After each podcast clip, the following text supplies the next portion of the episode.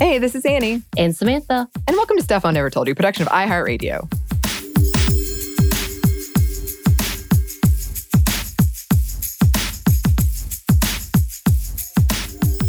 So we are back with part two of our book club on Angela Chen's book, Ace What Asexuality Reveals About Desire, Society, and the Meaning of Sex, which came out pretty recently, came out in 2020.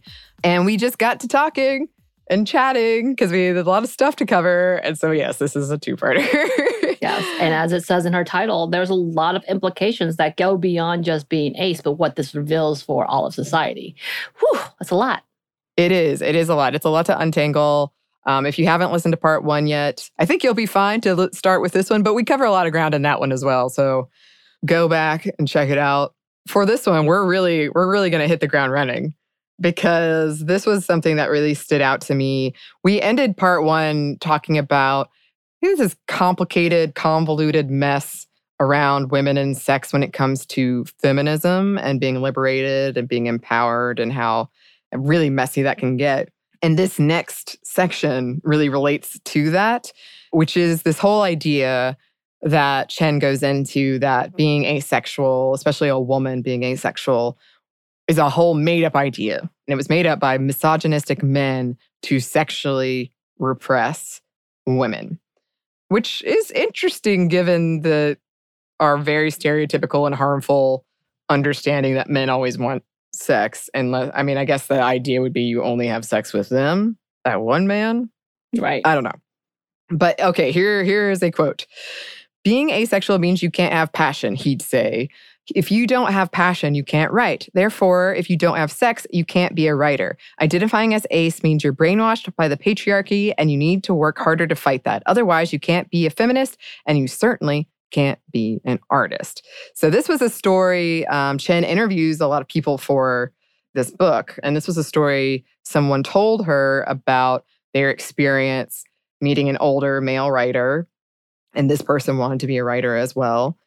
And his reaction to their insistence that they were asexual and that they wanted an asexual character in the book that they were writing. Yeah, can I say this the section that I almost threw everything? Because uh, immediately I'm like, he's grooming. Oh my God, he's grooming her yes. and gaslighting her. What the? F-?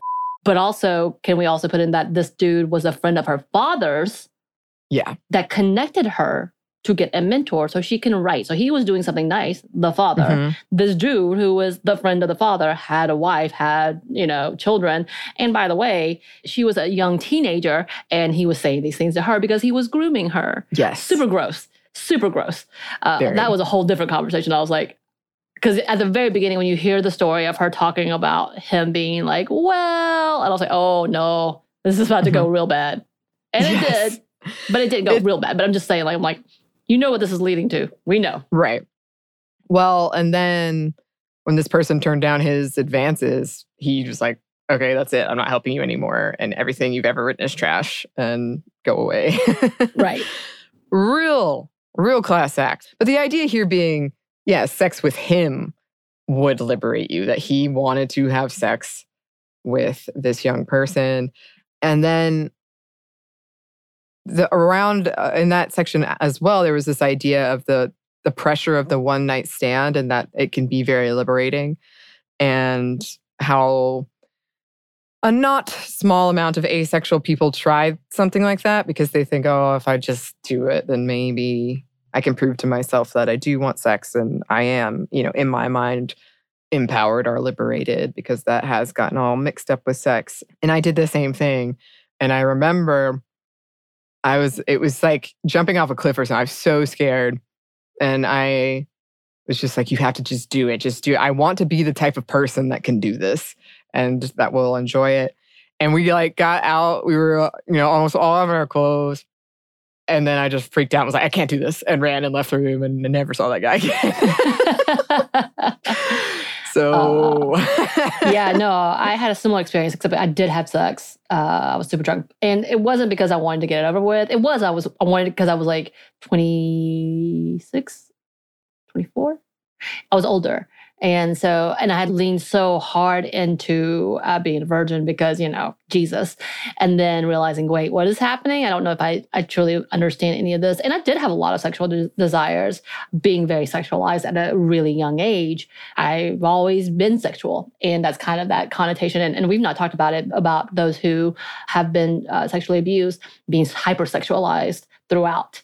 And I was super sexualized, but because, again, trauma, and all of that, you know, and then religion. and honestly, I wouldn't say, I'm not saying anything negative in that. It kept me safe. I think there's a lot of things that could have gone through, or a lot of heartbreak and or really, really uh, dangerous situations. Don't get me wrong. Bad things still happen to me, even in those moments. And I did some quotey fingers, y'all, uh, in those moments. But like at 24, 25, I'm like, I really do want to have sex. This is something that I fantasize and I, I like being touched and all these things. I'm also really afraid of relationships in general because, again, sex and romance is not something that's a thing to me at that point in time because I'm so overly traumatized and I've used religion to heal or cover that band, you know, cover it up with that religion band-aid, which did not do anything except for excuses for me specifically. Mm-hmm. And so I went through that like, oh, I'm just I'm just gonna do it. Mm-hmm. Poor dude. So oh. I have to worry about that because it was sad, short, and I was like, what is this? Not at all what I had hoped for because, again, it doesn't meet expectations. You're yeah. quite, you know, misled by oh, media oh, yeah. and you know me thinking i'm going to be swept off my feet it's going to be the yeah. best experience ever magical uh, yeah I was just talking just to a friend about this. I feel more the, sad about him than I do me. I will say that in a weird context. Like, huh, okay. Well, he really was trying. He was trying to make it special, even though I'd never yeah. met him before, and that was our first date. It was a one night stand. I stopped talking to him immediately after. Yeah. Oh, oh man. Yeah, yeah. yeah, that myth of the like perfect virgin sex is very damaging. Right. very, a lot of a lot of expectations that are way too high and can never possibly be met. And that's not yeah. good for either anybody. Right. Unfortunately multiple. for us, yeah, the comedic version, which is supposed to be all about laughing, is the truer version for most for many of us who has built this up and then just like, I got yeah. to. Yeah. Don't get me wrong. I've had a few friends who be like, nah, it was legit. Like, good oh, for you. Oh, yeah. And I have a few friends who's like talked about how painful it was. So I was like, oh no. Yeah. Well, I think that I think there's a space for it to be, especially if you're with someone that you trust and that you yeah. feel something for. Um, I think there's a space for it to not be great sex, but for it to be really sweet and awkward, if that yeah. makes sense. Because you're both in it, you're both in it together, right? And if you can like kind of you know be open about, oh, this is sort of awkward. I think there's something like that can be great. That um, could be a um good story to tell later. Yes, kind of. All learning. Okay, that's weird. you don't have to. Um, uh, so here's another quote. I am what sexuality scholar Lisa Downing calls sex critical, aware of both women's personal agency and the continuing inequalities of society. It is possible to encourage others to experiment while trusting them if they say sex doesn't do anything for them. Someone shouldn't be feted either because their sex acts are very kinky or because their number of partners is very low. It is cause for celebration whenever anyone is, to the best of their ability, making their own choices free from pressure, and also working to change the social and political structures that will let everyone else have that same sexual freedom and freedom of other kinds too. Which I like. I like. Just really, uh, I mean, that's just the level of just trusting that people know themselves and, and accepting it and not trying to change people's minds. I don't understand that level unless it's a therapeutic level. Yeah. Yeah, it is tricky. Don't get me wrong. I I've asked these questions of myself of like, what if it's just because I was raised in a religious environment and that's why I don't like sex? Like I have these questions, but ultimately, but even you know, still, if that is your reason, that's yeah, okay. That's, that's true that's you know like it's kind of the same thing again you and i are talking about especially when we talk about trauma especially like yeah there might be a reason you don't like sex and it's because of trauma and it triggers if it's not something that you want, if that's not something I want, then why are other people pushing us? Like if we feel completely yeah. content right in being where we are and understand that some of these things make us uncomfortable because of a b c and d whether it's religious suppression or whether it's a traumatic background or whether it's just because your body just don't want it Right. Then why not just let it be? That's not something that I, it's not going to kill me not to have sex. It's not going right. to kill them not to have sex. Like it does. And if you don't want children, then that's on you as well. And that's fine. If that's mm-hmm. not the way you want to have children, or if you can't have children that way, it is what it is. There's no reason for us to come in and judge that. Right. Be empathetic to that and understanding to that. Yes. Right.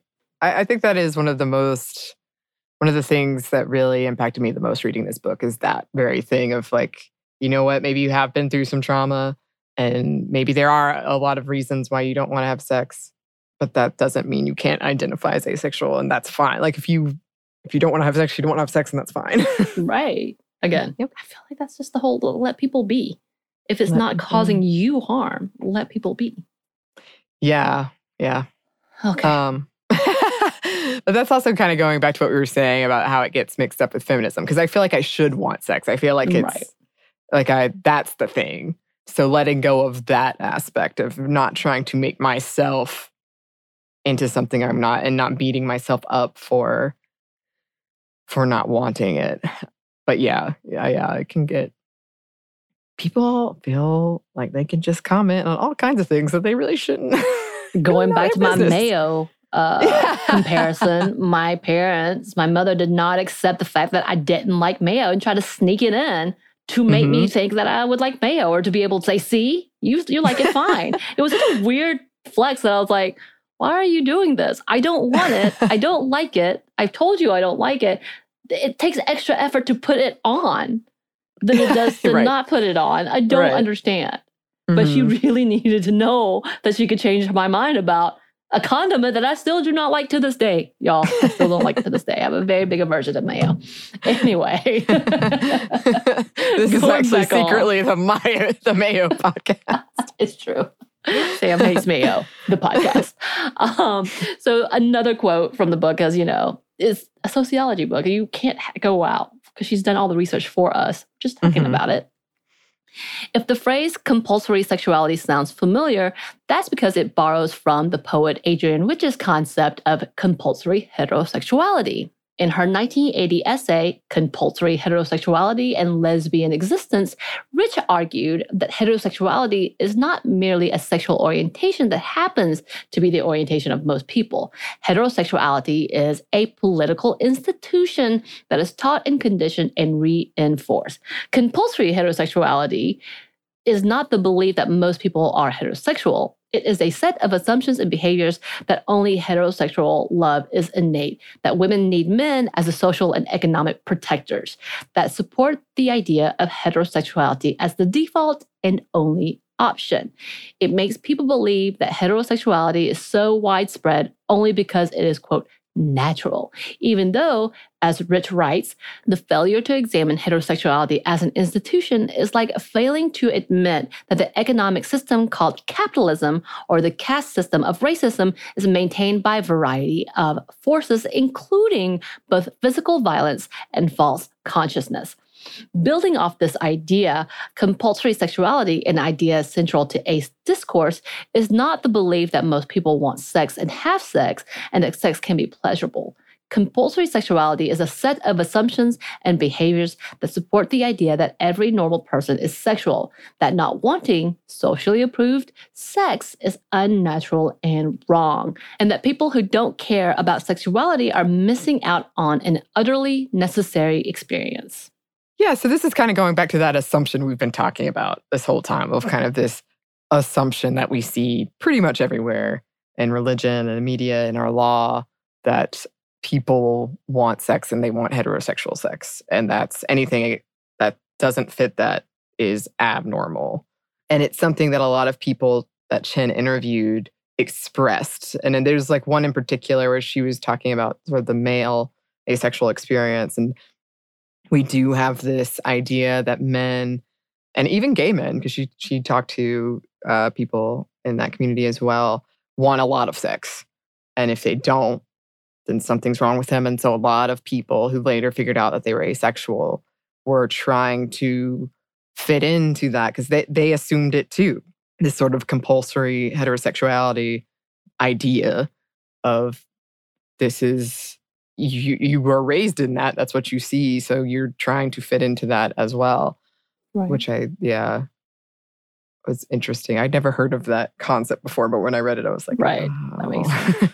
it does. And I get where the ace feminists are like, I'm trying to, I, I don't want to bring down feminism. And people are saying I need to be this and this and this. Because when we talked about recently the narrative that those random dudes who were like, women don't like sex, women mm-hmm. don't want sex, women can't have an orgasm. Mm-hmm. That's only a mm-hmm. man thing that I can understand like that. That feels like you're right. going into that narrative. And you're like, no, no, no, mm-hmm. but I am, I don't believe that. That's just right. for me personally. And mm-hmm. unfortunately, mm-hmm. we have jerks like that who uses yep. this narrative as a way of saying, see, we were right. All the other women are right. liars or hoes. And right. it's such a sad, like, why? Why can't it just be? Why can't it's it true. just be? Yeah, it's very, very frustrating. Um, and I remember Xi Chen in the book uses the example of like a Fox News host or guest yeah. that was like, oh, that just means she doesn't want to have sex. I guess I'm asexual too, or whatever. Like, okay. Um, I mean, they could be, and they just don't want to admit it. It's true. Um, it's yeah, yeah, and it, it is so complicated, right? Because I again, I'm like, I'm all for it. I think people if if that's what you want, then I want you to have it and safely right. and in a way that you're not judged. Right. And that's it does get tricky because I feel like when I there's just so many political, historically political ideas and and repression around women and sex and sexuality that when it it feels like everything I, I say has to come with an asterisk. right. I mean, again, it's kind of the same when we talk about societal implications, those who are stay at home moms, women who want to stay at home with their children, if they mm-hmm. are feminists, they feel like this is fighting against feminism. And it doesn't have to be. Again, this is all about the choice. Like, I want yeah. the right to say what I want, point mm-hmm. blank. And if that means, yes, staying at home and, and being the wife at home and, and being there for my husband or my partner, great. But if it's also the choice of like, no, I don't want to children. I don't want all of that. I want to do my thing and go out and do my thing, you know, have a job and a career is satisfying to me. That narrative, both of those should be welcome because it mm-hmm. is that choice as long as one is not being forced into something and or being disproportionately placed in the responsibility level. Again, we've talked about this whole like during the pandemic, especially women's uptick of like so much work that includes, you know, maintaining the home and and, and uh, teaching the kids while the husbands are still doing their nine to five and do, doing their thing. And again, mm-hmm. obviously, that's a heteronormative uh, relationship. But we saw that as a complaint. It was a thing. They were like, what the hell is happening? How did we backtrack when for so long we finally got to the point of equal? But again, that's a whole other thing that we've talked about many times. But the overall thing is having the ability to make that choice for ourselves, point blank. Yes. Yes, yes, yes, yes, yes.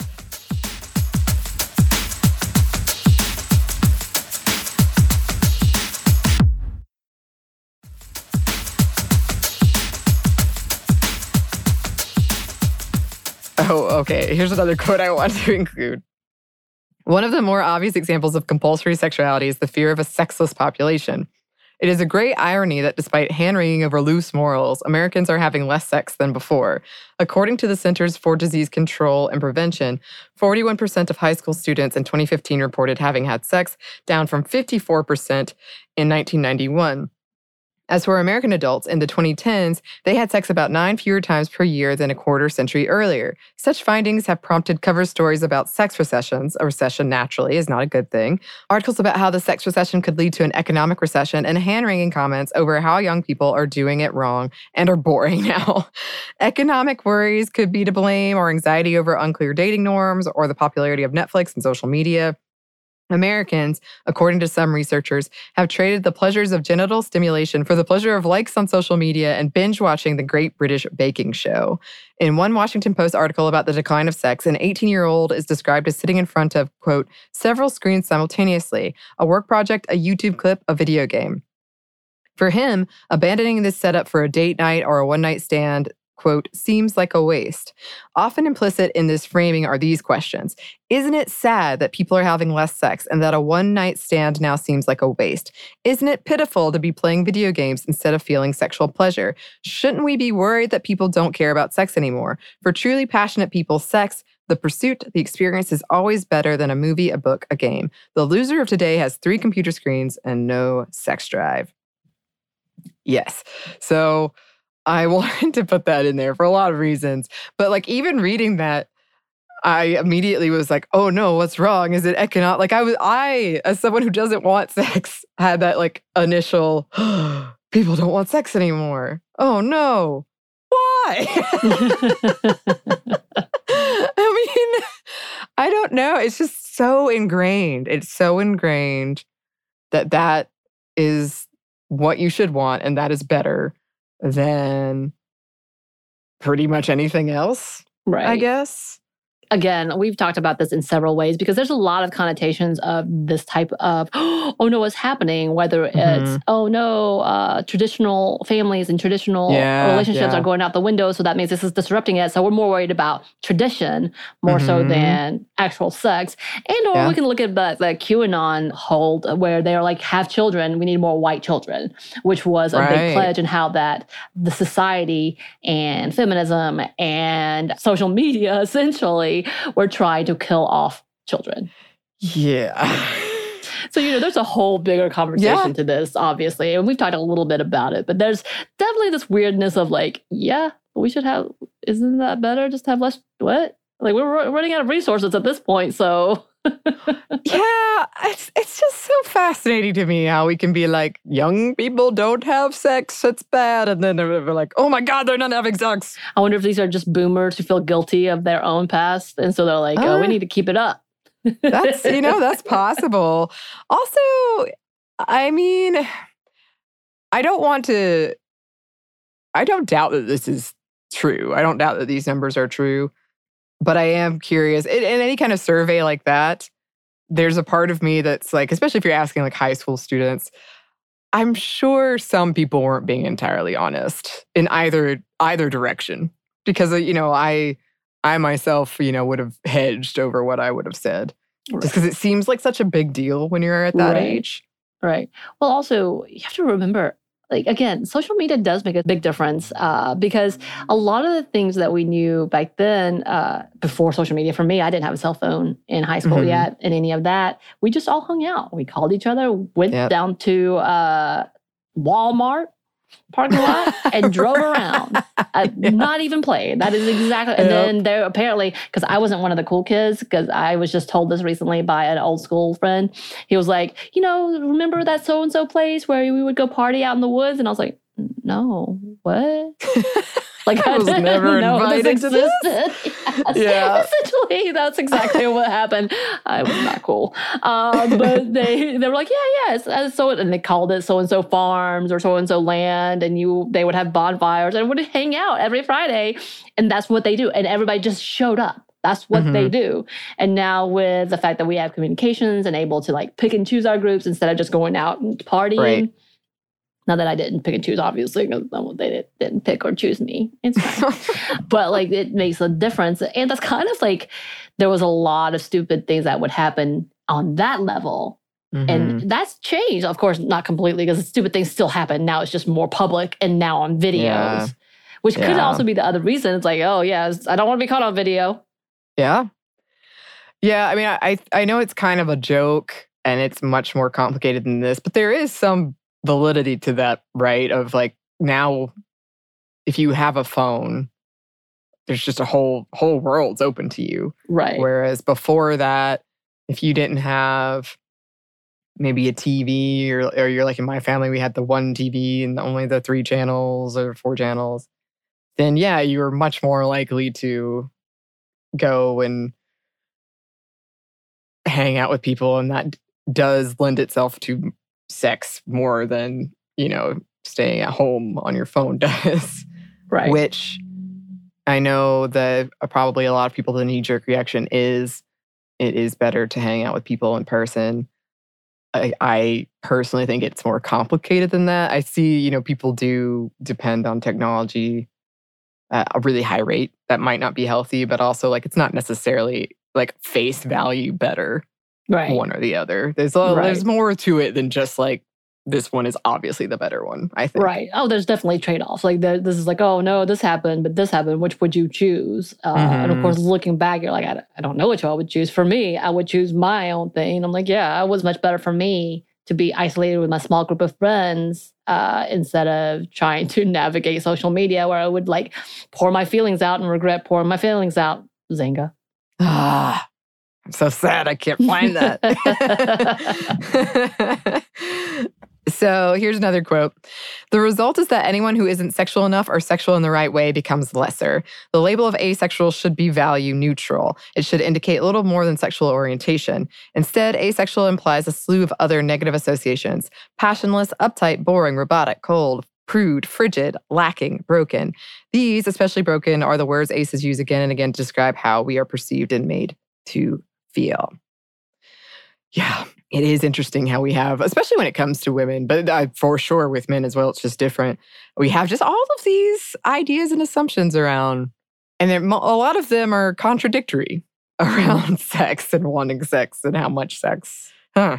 But speaking of men, there is a whole chapter on the male ace experience. So here's a quote about that. Surveys of the ace community show that far more women identify as asexual than men, about 63% versus 11%, according to the most recent numbers. Likely in part because asexuality is a greater challenge to male sexual stereotypes.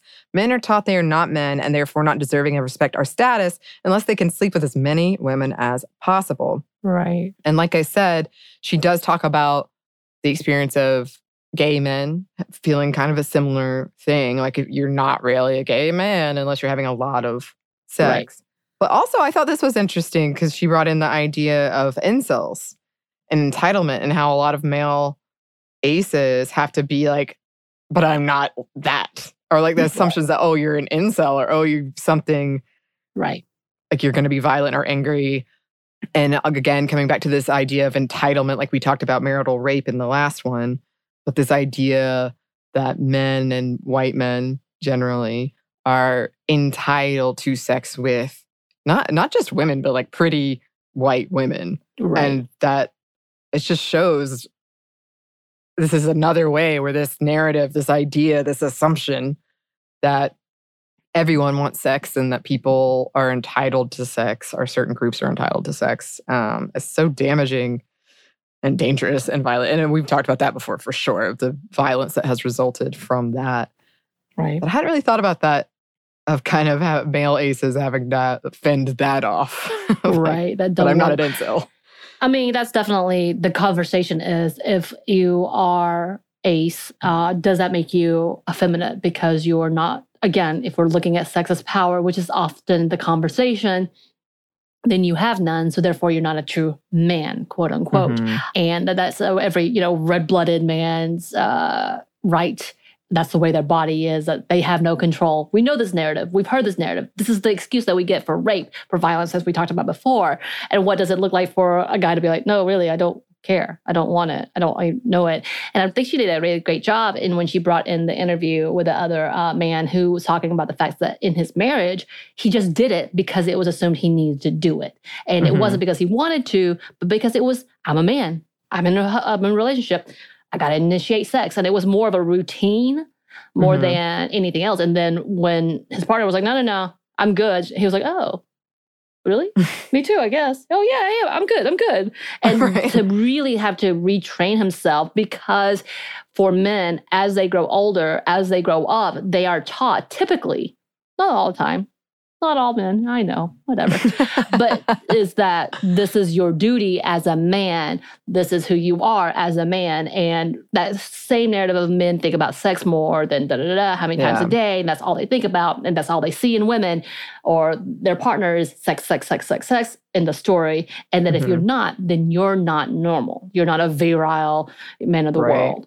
And that conversation yeah. is how harmful it is. And so many ace men and this may be the thing is that they're not that they're not ace they're just not identifying because they've gotten into a routine to show off their manliness mm-hmm. which is sad and honestly i had uh, uh way back uh, not my personal situation where i'm looking at a couple that did not work and mm-hmm. she was really really frustrated because she wanted sex and she wanted to have children and he never wanted to touch her Mm-hmm. And it got to a point that it got volatile. Yeah. And it just, it, there was so much miscommunication and breakdown. And don't get me wrong, there was other things wrong yeah. with the relationship. But yeah. my first thought was like, he may be asexual. And instead of coming to terms with being that way, he's mm-hmm. blaming it on her and getting and lashing out and angry because he can't.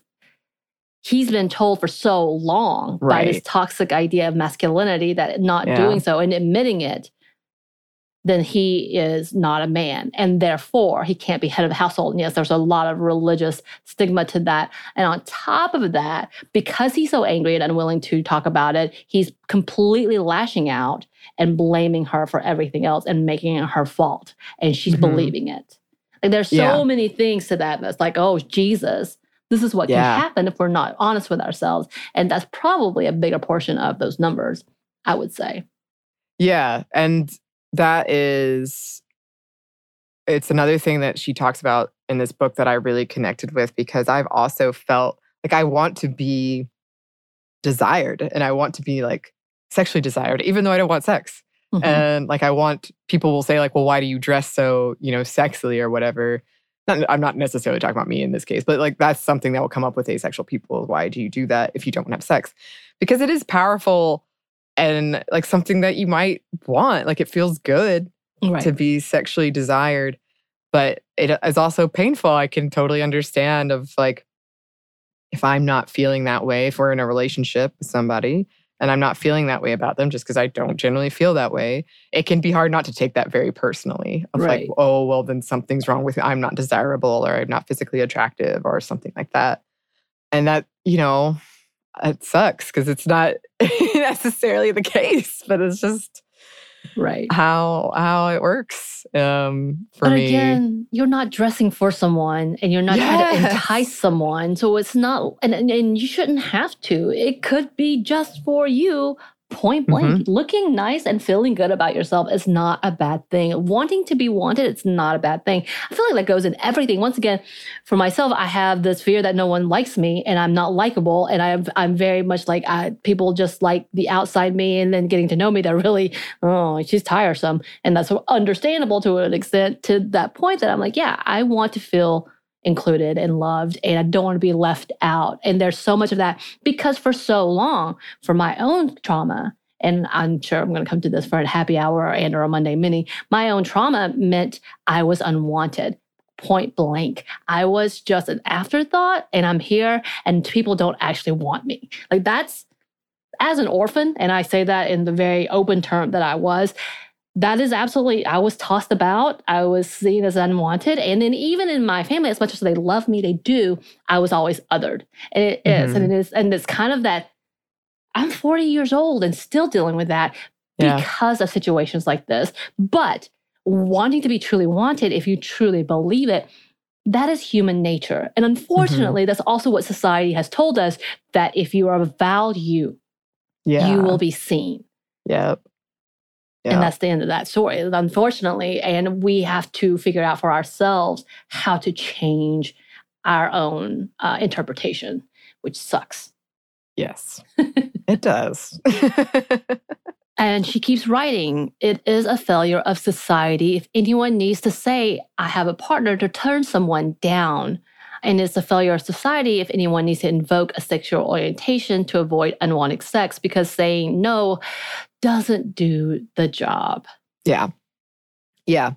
And this was kind of a culmination of all of these things we've been talking about of, you know, people questioning your sexuality when you say it and being like, oh, that just means you don't want to have sex with me and taking it really personally or whatever it is. Right. Like we should live in a place, as we've been saying, where for whatever the reason, no is that's it. I don't have to explain right. it to you. that's just the end. and also, again, this is that same conversation of hearing no and feeling rejected and taking that personally. Yeah. We we have to let that go. Like mm-hmm. this is mm-hmm. not a rejection. It's just where I am today. And if I don't want to do this, I shouldn't have to feel obligated mm-hmm. to make you feel better. So right. like violating my own sense of self in order to make you feel comfortable. And that's that whole thing of, yeah, we've gotten to this point that that's more acceptable than we say that as being nice and kind when in actuality it's harmful for us. So is it really nice and kind? Or have we continued to feed into the stigma that no is bad? Right. Right, right, right.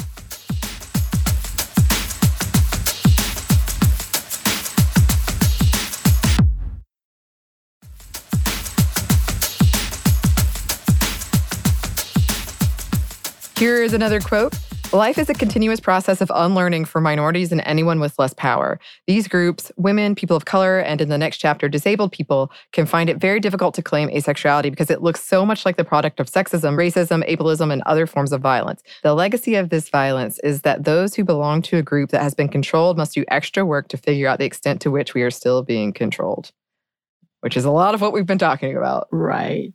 Um, and she continues on when it comes to race, so many different complicated threads keep the ace community white. And I found this very interesting, by the way. So I'm really glad we're getting into this. Asexuality, she says, has been idealized and it has been denied. Both are problematic.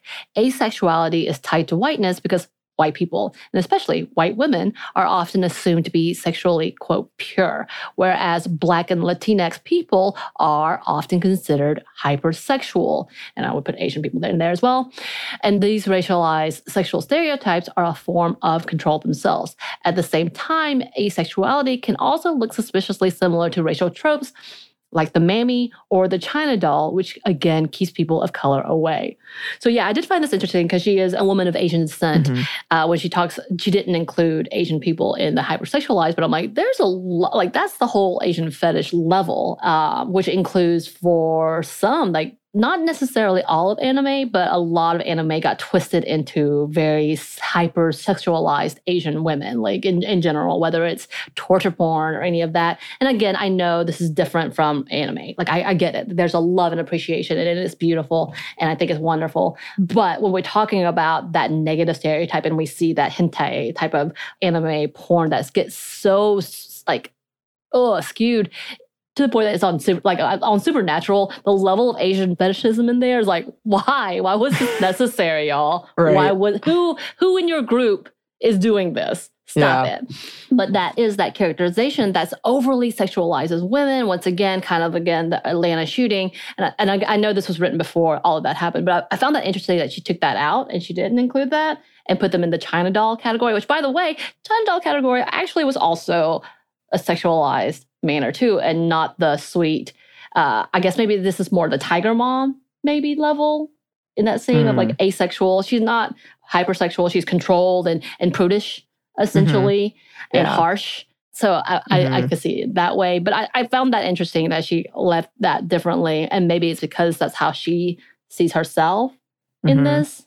But anyway, that was just a side note. Yeah, I mean, so many things were tie into this because this also reminds me of the of the episodes we did on virginity and like that mm-hmm. whole idea of like that being sexualized almost like the lack of sexual experience mm-hmm. being sexualized which i have seen a lot actually now that i think about it in fan fiction too interesting but this is another thing going back to like those stereotypes that we were talking about of like always trying to fight them and wondering why you're trying to fight them like why do i want something is it me that actually wants it or is it some kind of programming I've absorbed?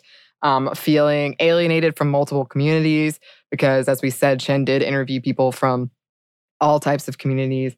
And yeah, this is assumption that only white people can be ace because it's already like not that well known, but even that is pretty white. And so if you never hear about it, like I said, I wouldn't have who knew who knows if I'd never heard about it on this show what what would happen. but that was really fascinating. And it's just like another layer of questioning that you have to do about right. who you are and how you identify. And that, I mean, that being said, I did want to briefly touch on rep- representation because that is important. And that is a way that people can see that this exists. And one of the things people talked about, which is something I talked about, was Todd from Bojack Horseman. And people right. were like, that's not when I learned. That's when I was like, oh my God, that's me. So if you haven't seen it, yeah, there's a whole arc where Todd realizes he's asexual and he like creates an app and he has a really supportive like semi girlfriend who's totally like okay yeah but uh, I want to read a quote about that. Cherished as he is, Todd is not a perfect solution. For one, Bojack has ended, and so have Game of Thrones and Shadowhunters. There are now zero asexual characters on primetime television, according to the GLAAD Media Institute, which tracks queer characters in television and started including asexual characters a few years ago. Yeah. Um, as we've discussed in recent listener mail episodes, though, uh, there's more going on outside of primetime television, perhaps. Perhaps. And here's another quote There exists no perfect ironclad formula for understanding how sexuality and health interact, but that hasn't prevented people from believing an elegant but incorrect statement. People who don't want sex are sick, and people who are sick, that is mentally or physically disabled or different in some way, don't want sex. So, this is, I mean, there is so much in that chapter. Um, and this is something I really struggled with, with like the eating disorder and trauma, like thinking that ha- something has to be wrong. Right. This means I'm not healthy. And and I was thinking about it in terms of uh, we have a running joke on the other podcast I do, Savor. Everything was an aphrodisiac at one point, and that's just pretty telling. That that's there's a long history of believing that low sex drive means something is wrong with you and something needs to be fixed. And I'm not saying that that that's never an issue and it's never a problem, but that I mean, you know, it's also a joke too about how much money we put into Viagra, and it's just so important and such a kind of understood thing that yeah, no sex drive means something is not right here. Right. And I do, yeah. And also to come back to like those who are physically disabled, talking about the fact that they couldn't even recognize they were asexual because they just assumed it was their disability and or was told that it was mm-hmm. just their mm-hmm. disability. In actuality, no, this is exactly who they are. And there are people, obviously, who are sexual that are disabled. And this is nonsense to assume automatically, and which does happen a lot that physically yeah. disabled are automatically yeah. asexual. And that's almost like a running joke. And it's like, that's so, so harmful for yes. both communities. And why would you do this? And why would we assume this? And why would we allow this as a conversation? But yeah, the double down on, again, like, can you, like, I cannot imagine having to defend myself either way and be like, why would you have this as a narrative? Please stop it. Yes. It's such an ableist trope. Right. Yeah. Here's yeah, here's another quote about that. Many ACEs were once allos diagnosed with a disorder and prescribed hormones off label because they learned about asexuality and decided they were fine as is. A change in perspective is all that is necessary to switch from one to the other, from sick to well, disordered to different. So that's more about like changing your mindset in this case of like maybe nothing's wrong with me and I don't need to be taking these things to up my sex drive, which we were constantly bombarded with. But there is a whole chapter about, yeah, the disabled community and that double whammy. And yeah, we have a quote from it, actually. So she says, You can be asexual if your disability caused your asexuality, and you can be asexual if sexual trauma caused you asexuality. And you can be asexual if you lose your sexual desire later in life. The asexual community should be there to help in all these cases. You don't have to be part of the asexual community forever, but the lesson that a happy life for aces is possible regardless of origin is one that is important and one that includes you too. It's for you even if you don't identify as ace. If asexuality is fine, so is every other form of low sexual desire or so-called sexual dysfunction. Anyone who has any form of desire or attraction or a higher than normal can still be okay, better than okay. Yes, yes. And then I wanted to include this one because this was something that really fascinated me.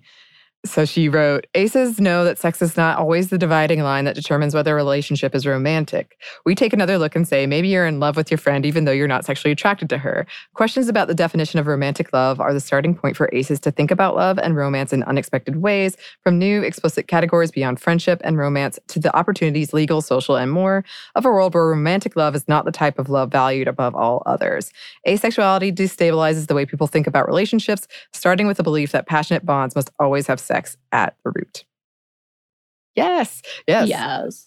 This is something I've been thinking about a lot lately. Because I do, I, I just feel very passionately about people and I care about people a lot. And I do, I feel like I do thinking about it like this and going really back to my core and questioning things and then questioning my worldview and like what does relationship look like and what can it look like. It's been it's been really liberating and interesting. I'm just somebody who's like a nerd about that kind of stuff. So yeah. I think that that's good. I mean, I would, again, this is not just for asexual people. I would advise everybody to ask yourself these questions and think about how, how things can look and, and why just asking, being mindful and asking questions about yourself. Right.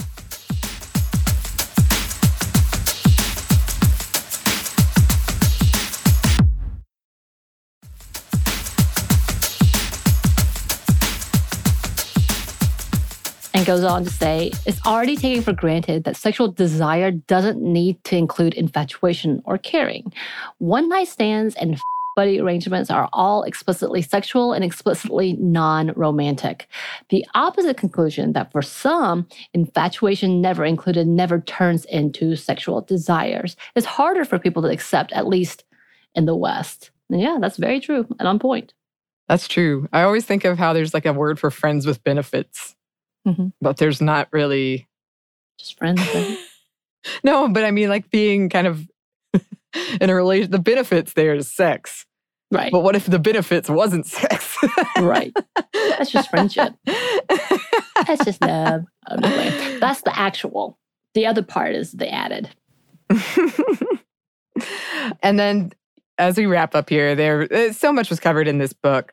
And it, some of it, it's just frustrating how some of it feels so basic. Like I should have known this already. But just hearing reading about it i was like oh yeah but one thing that she wrote about was like you can ask things of others too you can ask them to compromise and that should be just i should have known that already but that's something i still struggle with and i just always felt so much guilt not having sex and it was always about the other person even though she also writes about how in her relationship a lot of times she's the one that feels pressure to have sex and the other person might be like no, it's cool. But she has that.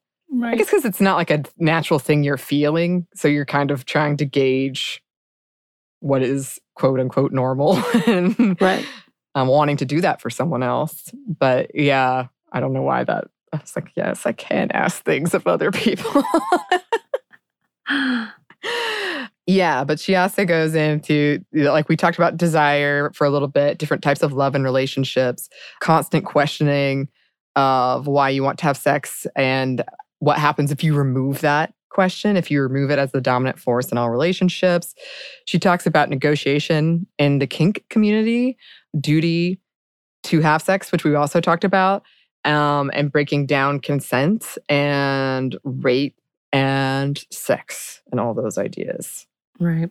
Um, I really did like how she talked about the kink community, and we talked about it in our episode. We did. We brought in um, them, and the, the fact that they communicate and are able to understand each other, and how uh, they've created a safe environment, and that's why people who are ace really are love this environment because you're able to open everything, and nothing is taboo, including yeah. lack of sex and lack of mm-hmm. penetration, and being able to be, as you were, let's say, like being on the edge of something and enjoying just that.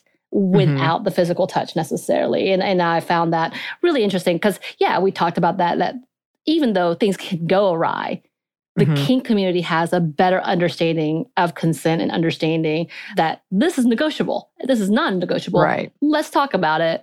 Uh, and I thought I was like, yeah, just having that reminder of like, yeah, that they were really right on, and just what that looks like beyond just the community and into personal relationships and being able to actually walk and talk things through. But yeah. also, uh, yeah, there was a bit of a moment where I had a, and I think it's because I have a background in working with uh, sexual assault victims, as well as, you know, you and I are both traumatized victims uh, from past when she was talking about consent and the language between rape and sex. And of course, that narrative of uh, that rape is not sex, essentially. Yeah. And that going back and forth. And I understood exactly what she was talking about in having, because we talked about it when we did the book club with Come As You Are, um, yeah. about talking about the gray levels. So having again a spectrum of consent and what that can look like. And when she was talking about it, it was obviously for ACE people to understand or those who who are trying to learn this about themselves to understand that just because it's consent it doesn't mean it's consent, uh, true consent, and having those level to uh, enthusiastic from coerce.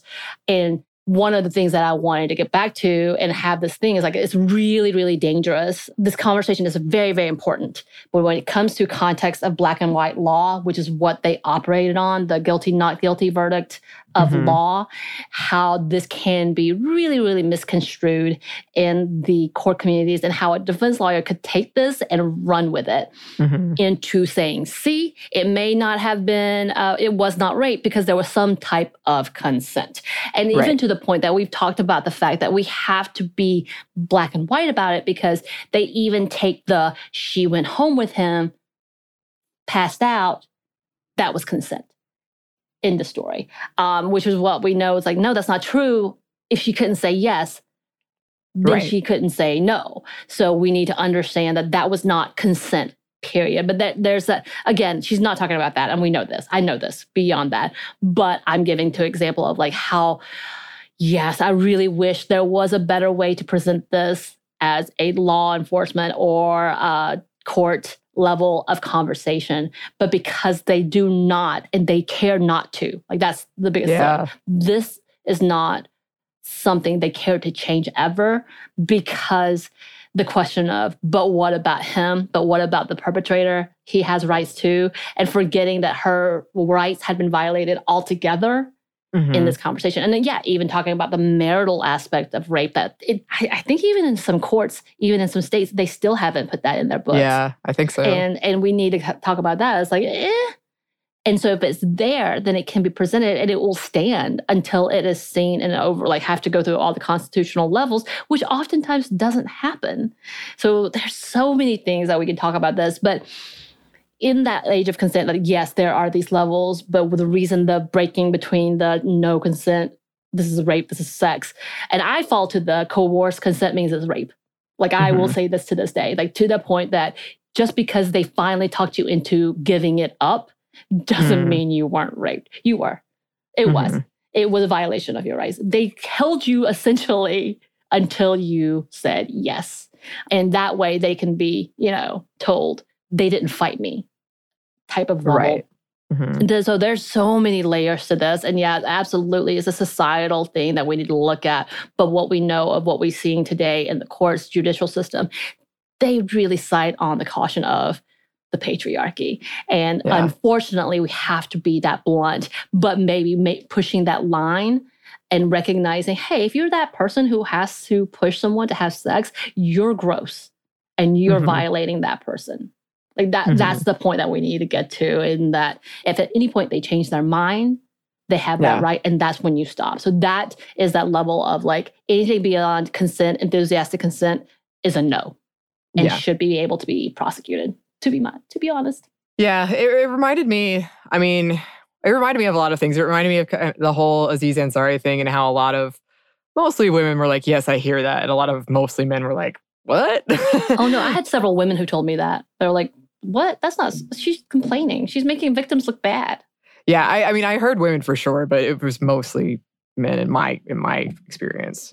Yeah. But just kind of that level, and then also especially when I was younger, there was definitely things, and yeah, I mean, I am asexual, so I'm speaking from that experience, but I, there were definitely things I agreed to because I thought I should want to agree to them, and then later just felt violated, like felt gross right. and wrong and like hurt.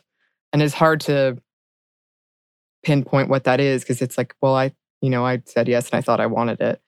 But yeah, that being said, I, I, I was like just taking away uh, like most of this book you know, ask questions and we there's too many things that we're sort of relying on assumptions on or have been kind of indoctrinated in.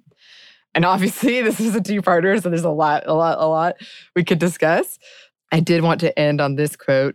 The goal of ace liberation is simply the goal of true sexual and romantic freedom for everyone. A society that is welcoming to aces can never be compatible with rape culture, with misogyny, racism, ableism, homophobia, and transphobia, with current hierarchies of romance and friendship, and contractual notions of consent. It is a society that respects choices and highlights the pleasure that can be found everywhere in our lives. I believe that all of this is possible. Aw, I mm-hmm. hope so.